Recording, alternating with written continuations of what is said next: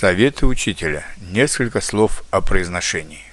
Произношение в одном языке отличается от произношения в другом языке. И даже одно и то же слово или одну и ту же фразу носители разных языков скажут немного иначе, опираясь на произношение звуков в своем собственном языке. Поэтому это важно – работать над произношением, чтобы понимать других и быть понятым самому на новом языке. Например, звук «р» совершенно отличается в английском, немецком, французском, испанском или русском языках.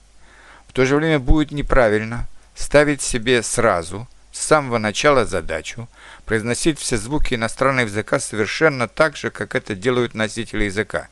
Такая задача может стать для вас камнем преткновения и снизить вашу мотивацию для изучения нового языка.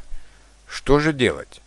Нужно Просто больше слушать носителя языка, повторять за ними особенно трудные слова, и через какое-то время вы почувствуете, что ваше произношение становится лучше. Улучшение произношения – это длительный и постепенный процесс.